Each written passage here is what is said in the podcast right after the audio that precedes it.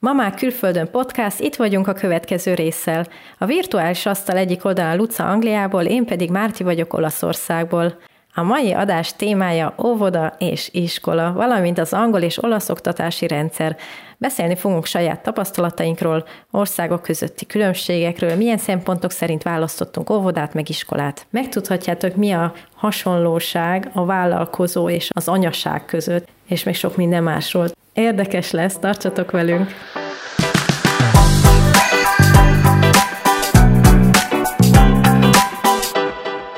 Ez itt a Mamák Külföldön podcast, minden hónapban kétszer találkozunk, beszélgetünk mindenről, ami család, vállalkozás, életvezetés, önfejlesztés, és mindezt megnézzük különböző országok aspektusaiból is. Mi ketten amúgy testvérek vagyunk Lucával, és anyaként sok közös témánk van, amikről úgy gondoljuk már szülőket is érdekelhet, talán nem csak a külföldön élőket.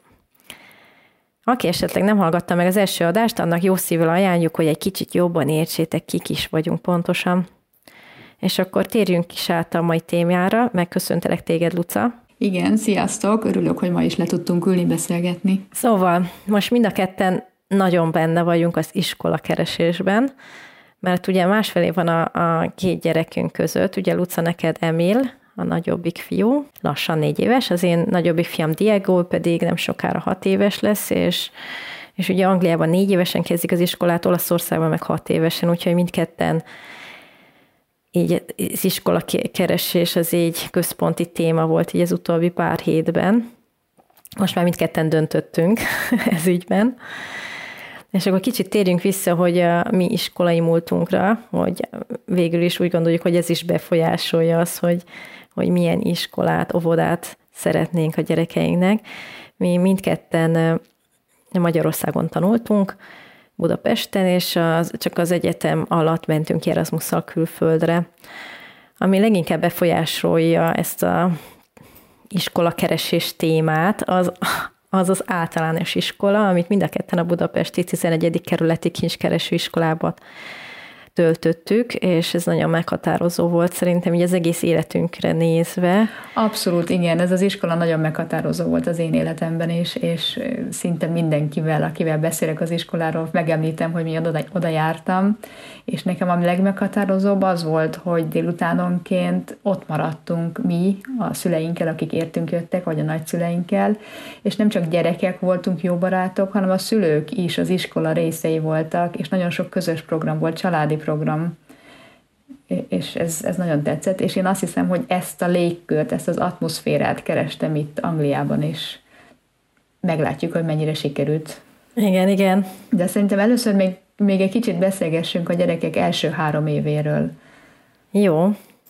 Kérdeznék is tőled valamit, mert van egy ilyen gondolat a fejemben, hogy ugye Magyarországon és a magyar pszichológusoknak legtöbbjüknek az a véleménye, hogy minél tovább, vagy az, el, az első egy-kettő-három évben otthon marad a gyerek a, az anyjával, a családi légkörben, az, az, az, az jó a gyereknek, és, és ezért nem is az, hogy nem számít jó anyának, aki, aki, aki bölcsibe küldi, hanem, hanem inkább arra gondolok, hogy ő saját maga, tehát az az anya, aki elküldi bölcsödébe a gyerekét, kicsit úgy érzi, hogy talán nem tett meg mindent a gyerekiért, holott itt Olaszországban teljesen más a szemlélet, mert ugye nincs ennyi szülési szabadsága a nőknek, és, és ezért sokkal könnyebb nekik, tehát nincs egy ilyen lelki teher rajtuk, hogy akkor most bölcsibe küldik, és hú, most akkor rossz anyák lennének. Nem tudom, mit gondolsz erről, Luca? Hát érdekes gondolat az biztos, hogy azért tegyük hozzá, hogy, hogy sokaknak nem nincs más lehetőségük. Tehát, hogy a pénzügyi keretet is meg kell nézni, hogy otthon maradhat-e egy szülő teljesen, míg a, míg a másik el tudja tartani az egész családot. Ami nagyon érdekes, hogy Németországban például egyre gyakorabb, gyakrabban maradnak otthon az apukák hosszabb távon. Tehát mondjuk egy két-három hónapig az anyuka, és utána átveszi az apuka és, és ezáltal sokkal jobban belelátnak, hogy milyen ez a gyereknevelés valójában. És ugye ebből azt gondolok, hogy ez úristen, hát ez nagyon jó, nagyon érdekes, hogy, hogy akkor tényleg kiveszik mind a két oldalról a szülőségben. Viszont egy nagyon érdekes cikket olvastam róla, hogy azokban az országokban az apukák jobban kiveszik a gyereknevelésben a részüket, kisebb százalékban vállalnak második gyereket. Mert a papa nem lelkes? Igen, a, tehát hogy látja, hogy ez mekkora munkával jár, és inkább nem vállalja be. Tehát, hogy ez, ez kvázi egy családközpontú nézet, hogy, hogy, ez, hogy az apa is legyen jelen sokkal jobban, de valahogy egy picit visszajár a hat, és, és a cikkben is azt hiszem erre térnek ki, már pontosan nem emlékszem mi, mi de, hogy, de hogy én is erre vezetem vissza. Nincsenek eléggé segítve a családok, hogy, hogy, ez, hogy ez egy kicsit könnyebb legyen. Egyébként Németországban relatív jó a családtámogatási rendszer is. Ezzel kapcsolatban pont a mai nap egy érdekes párhuzamot vértem felfedezni a vállalkozó típusú egyének és a, a szülők között és el is mondom, mire gondolok, próbálom röviden összefoglalni. A vállalkozókat alapjában három csoportba szokták besorolni. Az első azok a, a startup alapítók, a második a, a, hát úgy mondják, hogy lifestyle entrepreneurs, mondjuk magyarul, hogy az életmód belé vállalkozók, és a harmadik pedig a side business, akik ilyen mellékesen dolgoznak, és mindjárt ki is fejtem a, a startuposok, ők azok, akik nagyon nagy célokkal, nagy ötlettel, nagy ambícióval és nagy kockázatvállalással, nagy potenciál érdekében, nagy nyereség érdekében minden idejüket belerakják egy ötletbe, és éjjel-nappal azon dolgoznak. Ők a startupperek. Van a lifestyle entrepreneurök, ők nekik az a céljuk, hogy egy hogy annyi pénzt termeljen ki a vállalkozásuk, amivel egy olyan életstílus tudnak élni, ami nekik megfelelő. Ők elején, elején raknak bele sok munkát, és aztán egy idézőjelben passzív jövedelmük lesz később. A harmadik, a side business, az, az a tipikus az, akinek van egy alkalmazotti állása, és mellette elkezd valamit csinálni, hogy legyen egy kis plusz jövedelme. Most ezt a hármat én ráraktam a szülőségre. Azt hiszem rájöttem közül, hova akarsz kiukadni, de most kíváncsi vagyok azért. A startup alapítók, én azt mondom, hogy ők azok a tipikus ősanyák, akik, akik most, most az anyaságra veszem ki szülőként, tehát apaként is lehet ezt értelmezni, de mondjuk az egyszerűség kedvéért anya, anyákról beszélek. A startupperek, akik, akik nagy célokkal, nagy ambíciókkal nagyot vállalnak, és nagyot is akarnak létrehozni, ők azok az anyák, akik mindenüket a gyerekbe rakják, az énüket feláldozzák, az idejüket feláldozzák, a munkájukat feláldozzák, és nekik egy céluk van, hogy olyan gyereket vagy gyerekeket neveljenek, akik boldogak és sikeresek az életben, és minden más beáldoznak. A második, a lifestyle entrepreneurök, ők azok, akik, most hívjuk így akkor lifestyle mamáknak, akik élvezni akarják mindkét oldalukat. Eddig is volt egy jó életük, és gyerekkel is szeretnének egy jó életet, élvezik azt, hogyha egyedül vannak, ha a munkájukkal tölthetik az idejüket, ha barátokkal vannak gyerekek nélkül, de nagyon élvezik azt a részt is, amikor családi programokon vannak, amikor gyerekekkel elmélyülten játszanak, sportolnak. Nekik az a céljuk, hogy egy, hogy egy boldog életet éljenek a gyerekeikkel együtt. A harmadik a side businessek, amit magyarul mondjuk úgy, foglalná, fog, úgy fogalmaznék meg az anyaságra, hogy, hogy ők azok, akik hát mellékesen szültek egy gyereket. Tehát, hogy ők, ők valójában ugyanazt az életvitelt akarják fenntartani, ugyanazt az életstílust, amit eddig is éltek gyerek nélkül, csak most van egy gyerekük, mellette, amit persze szeretnek, és mindent megtesznek ők is nyilván azért, hogy, hogy boldog és sikeres legyen a gyerekük, de ők fönt akarják tartani azt az életet, ami eddig is volt, és nem, akar, nem nagyon akarnak ebbe változtatni, ebből engedni. Kíváncsi vagyok, mit gondolsz erről, illetve azt is, hogy te hova sorolnád magad, hogyha ez egy ilyen, persze ez egy, ez egy spektrum, ugye nem lehet berakni kategóriákba valakit, de hogy melyik az, amihez legjobban közel érzed magad? Uh-huh. Hát ezt az összefüggés még nem hallottam sehol, de mondjuk közben rájöttem, hogy ide akarsz kiukadni. Lehet, hogy a hallgatók is. Gondolom sejtett, hogy nem a harmadik. Igen. Egyértelmű. Mm, hát valószínűleg az első és a második között vacilálok.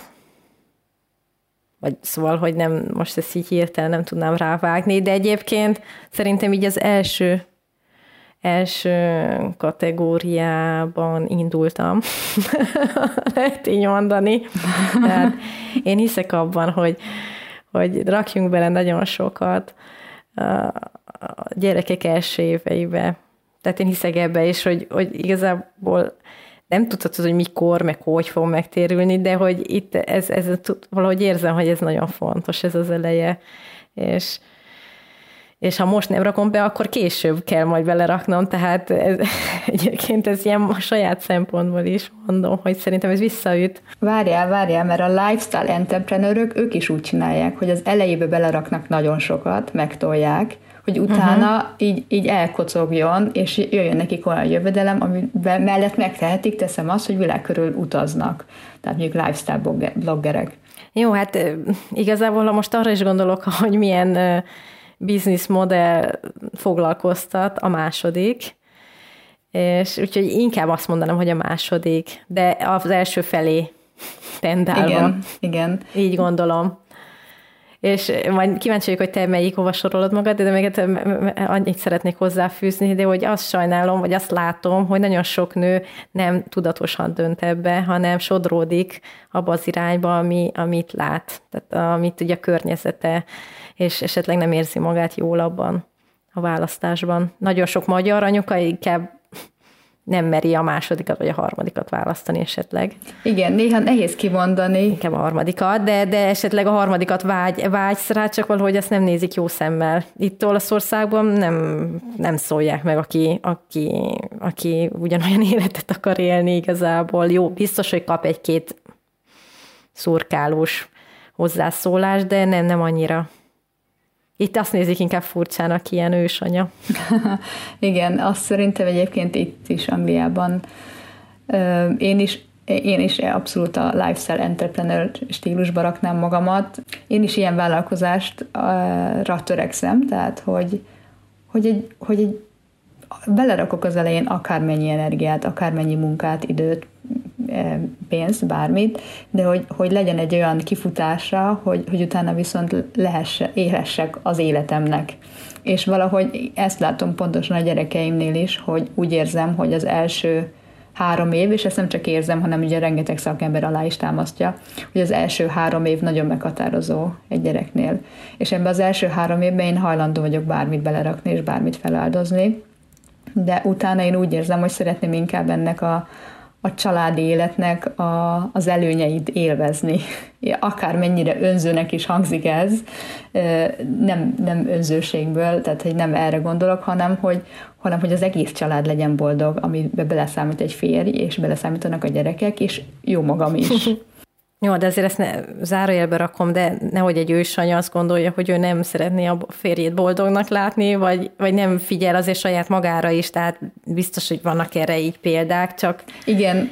jobban egy, egyik irányba megy a hangsúly talán, tehát nagyon sokat áldoz a másik, a gyerek. Igen, senkit sem szeretnék megsérteni, mert szerintem mind a három iránynak megvan a, az előnye és hátránya, igen, és teljesen elfogadott. igen, pontosan. Én most csak a... Mint a vállalkozásban igen, is, tehát, igen, tehát egyik se jó vagy rossz. Kinek, kinek melyik fekszik, vagy ki melyik. De azt hiszem, hogyha, hogyha ezt így megfogalmazzuk saját magunknak, akkor sokkal könnyebb utána meghozni a döntéseket, például, hogy óvodába menjen, ne menjen, milyen iskolába menjen, ne menjen, milyen, mi, milyen munkát vállaljunk, vagy milyen munkába maradjunk a gyerekek mellett.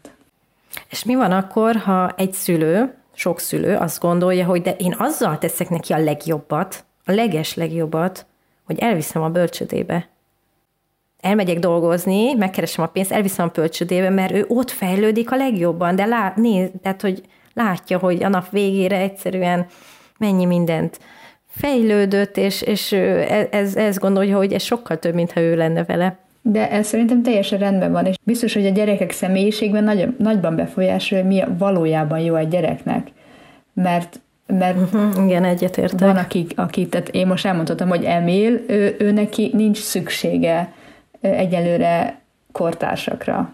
Ha játszóterezünk is, ha, ha jönnek hozzánk gyerekek is, ő nem nyúl kifeléjük, nem reagál rájuk. Egyszerűen még, még saját magával van elfoglalva de látok olyan, olyan barátaink gyerekeit, akik viszont otthon tényleg unatkoznak, és ez hihetetlenül hangzik az én szemszögömből, de, de láttam, és, és tudom, hogy neki viszont tényleg szüksége van egy nagyobb társaságra, amit persze, hogyha megtehetné, hogy mondjuk egy, egy családi környezetbe otthon, unokatestvérekkel. Az Rokonok, barátok, igen. Ugyanolyan jó lenne neki, de nyilván a mai világban ezt nagyon nehéz megadni, és akkor viszont tényleg a legjobb alternatív egy bölcsöde, tehát nem mondom, hogy az a rossz vagy jó. Jól van, akkor azt hiszem tovább ugorhatunk az óvoda irányába, hogy egy, egyáltalán még azt visszatérve, az, hogy tehát az első három évben, csak hogy mindenki így lássa, hogy te akkor a Emil otthon volt veled, vagy már elkezdtetek vég, végül is hamarabb elkezdted már vinni egy ilyen bölcsöde óvodába, vagy akkor miért döntöttél mégis úgy? Mi ugye másfél éves volt Emil, amikor Németországból Angliába költöztünk. Előtte végig otthon volt velem Németországba, és amikor ide költöztük, akkor ugye én elkezdtem fölmérni a lehetőségeket, meg hogy mi, mi az, ami kötelező, mi az, ami nem, és itt ugye négy éves, illetve négy éves korukat betöltötték, az utána a tanév kezdése kötelező. Tehát az utána, tehát hogyha szeptember előtt négy éves lett, akkor szeptemberbe kezd. Ez szerintem ugyanúgy van ott Magyarországon, csak a hat éves korral. És tudtam, hogy négy évesen heti öt napot egy intézménybe kell eltöltenie, ami egyébként egy preschool, tehát mondjuk körülbelül óvodának megfelelő otthon, de öt napot kötelezően ott kell lennie. Emil semmit nem tudott angolul, amikor ide költöztünk, mi itthon csak magyarul beszélünk vele, és nyilván olvasunk angol könyveket, meg hallgatunk angol meséket, de úgy éreztem, hogy a játszótéren nem tudja felszedni azt az angol tudást, hogy maga biztosan tudjon és örömmel tudjon iskolába járni négy évesen. Ezért döntöttem úgy, hogy ő majdnem három éves volt, amikor elkezdte a, mondjuk itt, hogy óvodának nevezett intézménybe járást, de nem heti öt napban, hanem heti két nap. Itt egyébként nincs állami bölcsöde vagy óvoda, hanem csak privát intézmény van, és hozzáteszem, hogy nagyon-nagyon nagyon drágák, ezért nagyon sok anya megpróbálja egyébként máshogy megoldani nagyszülőkkel, és, és sokan vannak úgy, hogy csak pár napra viszik, és akkor másik pár napokban nagyszülőknél vannak, ez csak, csak rövid kitérő. Úgyhogy ő elkezdte ezt a, az óvodának nevezett intézményt, és, és, és egy célunk volt, hogy az angol tudása magabiztosabbá tegye őt. És most már közel egy éve jár, és, és relatív sokat felszedett, most már jól érzi magát az óvodába. Az elején ez nem így volt, Nagy, nagyon nehéz volt nekünk a beszoktatás, és most már nyugodtabb szívvel fogom szeptembertől az iskolába elengedni. És ő is azt hiszem, hogy, hogy könnyebben fog így, így elindulni, mert azért gondoljunk el felnőtt fejjel is, amikor mondjuk kimegyünk külföldre, és még a picit is beszéljük a nyelvet, de az hirtelen nagyon nehéz, és nagyon sok, és nagyon fárasztó és ez egy pici, pici gyereknek az agyában, ami lezajlik ilyenkor, az, az nagyon sok. Ugye nálatok más a helyzet, mert hogy ti kétnyelvűen neveltétek eleve. Igen, nekünk más szempontok voltak a választásnál. Mm, ugye tudod, hogy Diego egy éves korában, vagy körülbelül kicsit egy éves kora után jött hozzánk egy óperlány, magyar, egy magyar lány, és ezt azért döntöttünk így, mert én nem akartam még bölcsödét, és szerettem volna, hogy a magyar nyelv erősödjön. Szerettem volna, hogy több magyar nyelvet halljon, plusz azt is szerettem volna, hogy kis segítségem is legyen, és ez egy nagyon-nagyon jó döntés volt, és nagyon imádtam, és mindenki, és nagyon jó volt. És azóta is egyébként ajánlottam több olasz nőknek, de nem, tehát hogy ők nem kaptak rá a dologra, a dolog ízére, ők maradnak a nagyinál meg a bölcsödénél de nekünk ez nagyon bevált, úgyhogy egy évig volt itt, és akkor utána, utána vittük egy heti három délelőtre egy bölcsödébe, azért, mert itt nincsen senki, tehát délelőtt nem lehet találkozni más gyerekekkel, mindenki bölcsödében van, vagy esetleg nagyszülőkkel, de valahogy nem tudom, nem annyit mozdulnak ki, meg elmész egy játszótér, akkor általában egyedül vagy és úgy éreztem, hogy, hogy azért jó lenne egy-két bajtást megismerni, és nem volt, rá, nem volt rá lehetőség a bölcsödén kívül, úgyhogy ezért választottuk ezt a heti három délelőtt bölcsödét, ahol egyébként viszonylag könnyen beszokott, neki nem volt ilyen problémája, tehát hogy a nyelvvel olaszul beszél igazából, magyarul ért, de nem annyira beszél, és, és akkor utána kezdtük a, az óvodát. az óvoda választásról is ejtsünk néhány szót szerintem, hogy mi alapján döntöttünk, az, az, a, tehát hogy, hogy milyen lehetőségeink voltak, mert én például rengeteg óvodát megnéztem, tehát az, a, városnak a legtöbb óvodáját így feltérképeztem, és, és a szamar láttam, hogy az állami, meg ez a hagyományos rendszer, az nekem nagyon nem szimpatikus. Most igen, nem akarok ebbe annyira bele, belemenni, hogy, hogy pontosan mi nem tetszett. Inkább azt mondanám, hogy ami, ami, amit kerestem, azt ott nem találtam meg. Tehát én keres, olyat, olyat szerettem volna, ahol kevés gyerek van, tehát maximum 15 akkor már kihúzhatom az összeset kb. ami, ami, ami állami, vagy egyházi, mert itt a legtöbb óvoda egyébként még egyháziak is vannak, de ez is mind hagyományos. Kötelező aludni, nekem ez is nem, nem játszott, nem, nem működött, mert két éves kora óta nem aludt Diego.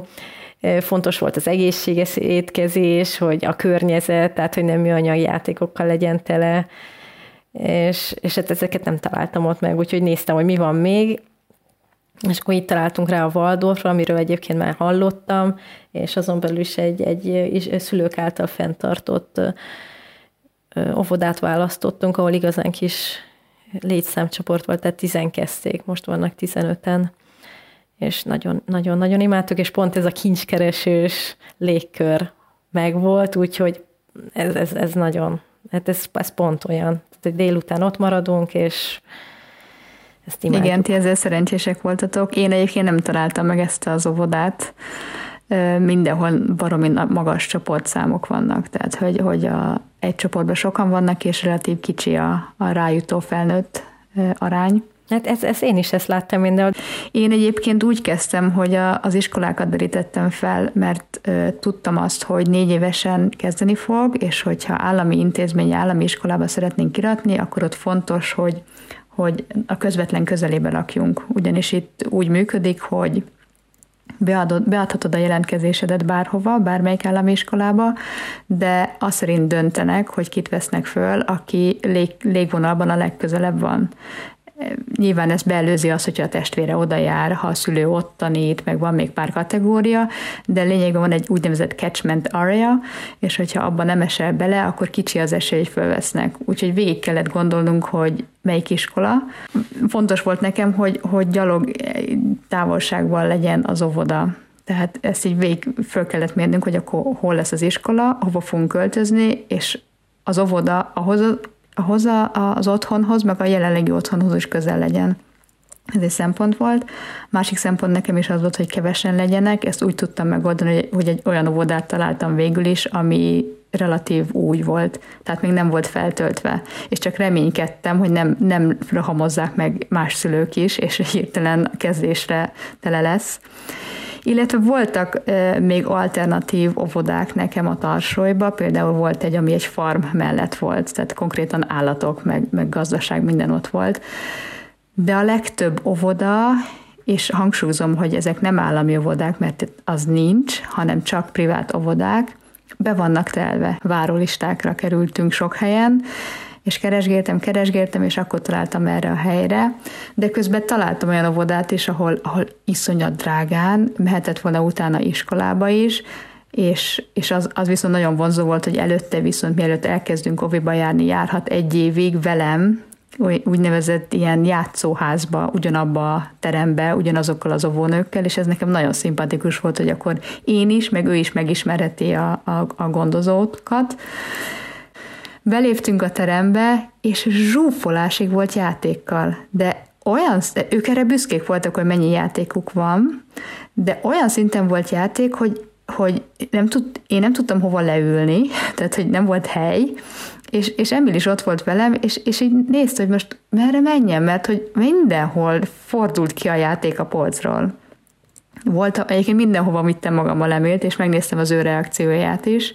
Volt, ahol óvodába bementünk, és, és nem raktam le a kezemből Emilt, és arra vártam, hogy mikor mehetünk ki, mert ott meg olyan zsúfolásig tele volt gyerekekkel és zsivajjal, nem is kérecke, nem is akart lemenni a kezemből, de én sem akartam ott maradni egy percig se.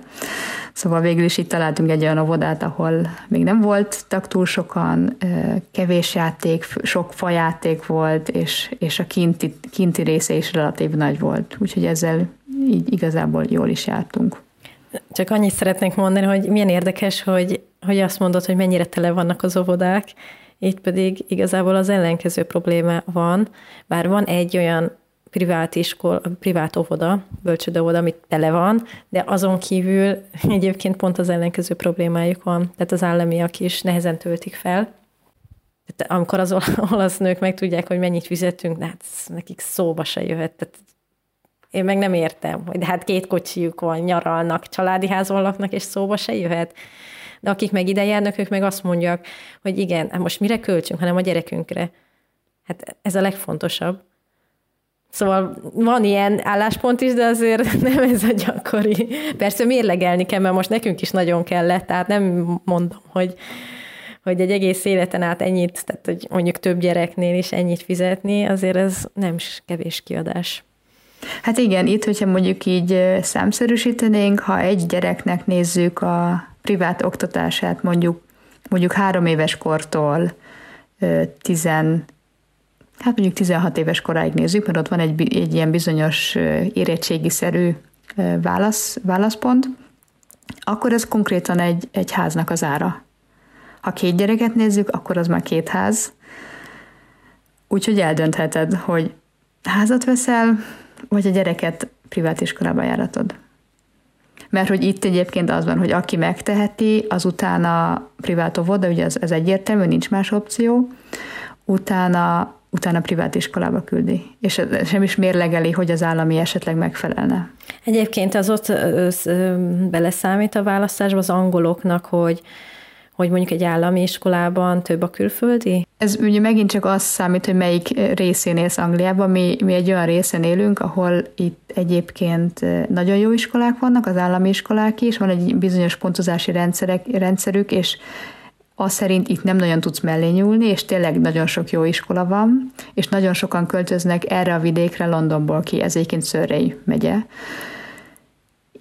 És viszont nagyon sok a, a külföldi is. Mondjuk úgy, hogy például a iskolában mi végül is jelentkeztünk, még nem derült ki, hogy fölvették-e, ez majd április közepén lesz, és most a felvételt viszont március elején készítjük. Ott azt mondták, hogy valószínűleg kb. 60% lesz a nemzetiségi. Uh-huh. De hogy az érdekel, hogy ez az angolokat ez zavarja, vagy ennek örülnek? Vagy mindegy? Nem, hát a legtöbbet, e, e, legtöbbüket ez zavarja. Uh-huh. Igen, itt is.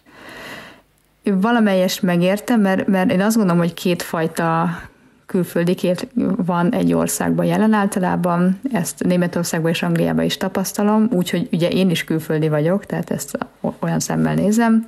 Van az a külföldi, aki megérkezik, és szeretné minél jobban megismerni az adott ország kultúráját, beintegrálódni, ismerkedni, megérteni az egész, egész országot, és van egy másik típusú, aki viszont hozza a saját kultúráját, és ő begubózik abba, és nem szeretne nyitni, és otthon így a gyerekek abszolút nem is tanulják meg az adott ország kultúráját, nyelvét, és ez a kettő, ez egy nagy különbség és nyilván az angolok is főleg azzal nem tudnak azonosulni, aki nem akarja megtanulni az ő, ő nyelvüket, az ő kultúrájukat. De ettől nem kell félni, tehát hogyha egy szót se tudna, nekik az se lenne probléma, er-, erre külön fordítanának energiát, hogy, hogy felhozzák az angol tudását.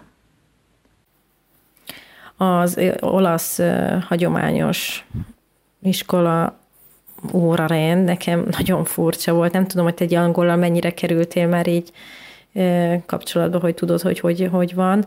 Mert Olaszországban körülbelül, most nem akarok teljes általánosságot mondani, én úgy tudom, hogy 55 percesek az órák, és körülbelül 5 perces a szünet, vagy annyi se, tehát annyi csak, hogy a tanár átmegy az egyik teremből a másikba. És tehát folyamatosan tanulnak, nincsen szünet, mint Magyarországon 15 perces szünetek, hanem tényleg egy óra vége, kész, 5 perc szünet, vesz egy levegőt, elmész pisilni, ennyi és, és akkor van egy ilyen hosszan, mondjuk 20 perces, akkor megeszed a szendvicsedet, és sokszor mondjuk már otthon ebédelsz. Tehát alig van ilyen iskolai élet, nekem ez nagyon furcsa. Ugye hát Ugó is mesélte a férjem, hogy azért ilyen iskolai barátságok nem olyan könnyen alakulnak ki, mint Magyarország, nincs ennyi tábor, meg, meg, meg ilyen dolgok, szóval már ez nekem egy kicsit furcsa volt, egyébként vannak iskolák, ahol szombaton is van oktatás, de ez egyre ritkább, és, és úgyhogy nekem több szempontból a hagyományos oktatási rendszer nekem nem igazán fekszik, hogy így mondjam, de ugye ez a kincskeresős saját múltamból is e, ered valószínűleg, úgyhogy abszolút én nagyon alternatív irányzatokban keresgéltem, és mivel a Waldorf óvodába járt, ugye egyértelmű lett volna, hogy azt az iskolát folytatja, nagyon-nagyon sokat beszélgetünk róla, tudod, Luca, ez hetekig, hónapokig így téma volt nálunk, hogy Waldorf legyen, vagy ne, nagyon szerettük volna igazából, bár vannak kételjeink, tehát nem azt mondom, hogy ez a tökéletes megoldás, de a mi szituációban ez lett volna így a legtermészetesebb folytatása, de, de mégis végül úgy döntöttünk, hogy hogy nem fogja folytatni, mivel a kis testvére Leo is oda fog járni, és kettő gyereknek fizetni, ez nagyon drága lett volna. Mindig mondjuk, hogy az a szerencsé, hogy itt van állami Montessori iskola, és ez nemrég indult, ingyen van, Montessori, sem más, nem, nem ez az 55 perces órák, hanem most nem akarok belemenni a, a, a pedagógiába. Angliában, Angliában én azt tudom, hogy az elején 9-től fél négyig van az oktatás, és utána van egy, hát nem tudom, talán hívhatjuk magyarul napközinek, tehát hogy ott maradhat a gyerek délutára, de nem tudják bevállalni az egész iskola létszámot. Tehát az egy iskolának talán a 30%-a, úgyhogy az várólistás, de hogyha oda nem, akkor el, elviszik általában a legtöbb szülő más helyre, hogy, hogy, hogy tudjanak dolgozni mellette. Úgy tudom, hogy a legelején nem kell iskolapadba ülni, nincsenek ö, konkrét óraszámok, tehát hogy ugye négy éves gyerekekről beszélünk itt még, tehát ez kvázi az óvodának megfelelő, priszkulnak hívják itt, hanem hogy ahogy a gyerekkel haladnak, tehát nagyon, nagyon gyerekbarát ö, meg, tanítási módszer, ez az állami iskoláról is beszélek. És viszont hat éves korukban van egy, van egy ilyen úgy, úgynevezett vizsgáljuk, ha jól tudom, de hát majd kiderülhet, hogy tényleg ott, ott járunk, Szóval itt az elején abszolút nincs, nincs osztályzás, egyébként az később sincsen osztályzás, és ilyen, de vannak ilyen vizsgák, ilyen záróvizsgák, ahol megnézik, hogy hogy halad. Ezek, ezeket értékelik, de ott se csak a vizsga számít, hanem mindig beleszámít az évközi fejlődése, tehát, tehát hogyha tudják azt, hogy egy vizsga, egy vizsga drukkal jár, főleg egy kisgyereknél, ezért nem mindent egy vizsgára tesznek föl. És egyébként az elején ezeket a vizsgákat nem úgy nézik, hogy ha nem sikerült, akkor az majd beleszámít az egyetemi jelentkezésébe, tehát nem így kell nézni, hanem, hanem ott csak azt nézik, hogy, hogy hol tartanak, hol tart az egyén az osztályhoz képest, illetve az, az egész országhoz képest és ez alapján sorolják be egyébként, ez is be, beszámít az iskola besorolásba, hogy mennyire számít jónak, hogy a diákjai, aki ott tanulnak, hogyan tudják ezeket a vizsgákat letenni. Ennyit tudok most, aztán majd persze, hogyha haladunk, akkor nagyon szívesen is beszámolok többről. Voltam itt a Waldorf óvodában egy ilyen um, nem tudom, nem oktatás, nem tudom, hogy nevezzem, szóval azoknak, azokat a szülőket hívták meg, akiknek a gyereke az utolsó éves, és ez volt a téma, hogy iskolai érettségről volt szó, és feltettek egy ilyen érdekes kérdést a szülőknek. Képzeld el, hogy nem sokára iskolába fogsz menni. Milyen érzésed van? Emlékszel arra, amikor iskola kezdés előtt voltál, és mondjuk az első napon, első napon bementél, milyen érzések voltak benned? Körülbelül a szülők a fele ilyen kíváncsiság, lelkesedés, mm, pozitív dolgok, a másik fele pedig szorongás, félelem és hasonló és megnézte, hogy ki mikor született, és általában a, akik minél korábban mentek iskolába, tehát öt évesen, mert itt van, aki öt évesen kezdi az iskolát, mert az évet nézik, nem az, hogy hány éves vagy, azoknál álltam a szorongás volt. Én meg hozzá is tettem, hogy nem is hat év, hanem hét évesen kezdtem. És utána megkérdezte ez az előadó, hogy akkor most képzeljük el, hogy eltelt már néhány hét vagy hónap, és most hogy érezzük magunkat, hogy emlékszünk erre az érzésre. Nekem a kíváncsiságból lelkesedés, tehát én nagyon szerettem járni, lelkesedés, és hát a, a többi szülő is általában a hasonló érzés egyébként megmaradt, tehát a szorongók azok később is nagy részt ö, rossz érzésekről számoltak be. Tehát akik öt évesen kezdték, és na mindegy, ez érdekes volt így elgondolkodtatni a szülőknek, ugye, hogy van-e értelme olyan korán, most most nem a angol rendszer akarom összehozni. És egyébként Angliában lehetőség van a homeschoolingra, tehát valaki dönthet úgy is, hogy, hogy nem visz iskolába, hanem otthon oktatja. És igen, abszolút van erre lehetőség, és, és sokan igénybe is veszik, tehát hogy Szerintem, hogyha visszatérünk arra az analógiára, amit a legelején említettem, a vállalkozók és, és szülők, a, a startup founderek, tehát azok, az, akiket ősanyáknak hívtuk, hívtunk, ők szerintem a homeschoolingosok. Ők ugye feláldozzák a saját karrierjüket, a saját, hát valamelyest az életüket, hogy a gyerekeiknek azt a tudást adják át, amit ők a legjobbnak tartanak. Itt is Olaszországban semmi akadálya nincs. Tehát itt azt írja elő, Olaszország, hogy, hogy oktatásban részesüljön, de hogy azt te otthon oldod meg, vagy iskolai keretek között, az neki mindegy. Igen, itt meg azt hiszem úgy van, hogy ezeket a vizsgákat kell tudni lerakni. Hát igen, igen, évvégén, minden évvégén egy, egy vizsga van. És ismerek is egyébként két családot, akik ezt az utat választották, és hát igen, ők, ők mindent beáldoznak, és szoktunk időnként beszélgetni, és, és meséli is, hogy, hogy a nagyobbik fiú, aki Diegoval egyidős, hogy ő még nem szeretne iskolába járni. És amíg ő nem szeretne, addig ő nem viszi. Ti gondoltatok, gondolkoztatok a homeschooling megoldáson, és ezért is ti valóban a, a kettő kategória között vagytok, mert neked ez... Igen, de mégis inkább a második felé hajó, hajoltam, igen. igen. Tehát a, a felé. Mi az, ami miatt mégse homeschooling? Igazából két pont volt, ami nekem egy kérdőjel. Az olyan, hogy megtanul-e olvasni, írni, nem tudom mi, ez abszolút nem, tehát nem, nem ez a része egyáltalán nem. Vagy hogy tudnék-e olyan színvonalat, vagy nem is tudom, tehát hogy szerintem azt meg lehet oldani, akár ha valamihez nem értek, akkor meghívok egy külső, egy másik tanárt, szóval akit ismerek, ők nekik is van francia tanárok, meg azt hiszem angol tanárok is, szóval nem kell, hogy mindenhez értsen a szülő. Tehát a két dolog, ami, ami engem elgondolkoztatott, tehát az egyik a társasági élet, a másik pedig, hogy nem tudom, hogy bírnám-e. Nagyobbik fiam, a diego nem rezzülünk minden, annyira egy hullám hosszon állandóan, hogy ez nekem nagyon kimerítő állandóan együtt lenni, vagy hát nagy részt ez nagyon kimerítő számomra, és nem biztos, hogy neki is ez a jó, hogy ennyire kimerítjük egymást.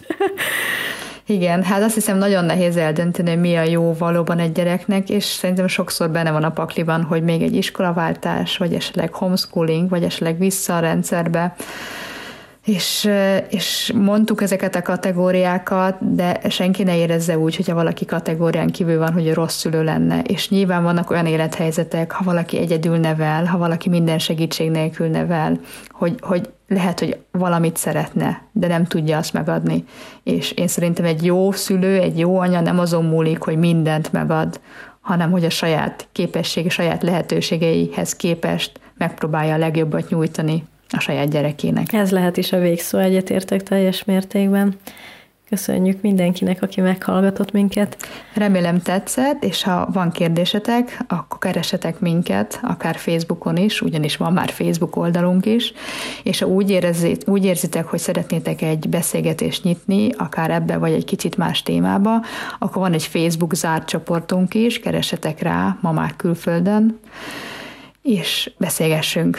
Várunk titeket szeretettel. Sziasztok! Sziasztok!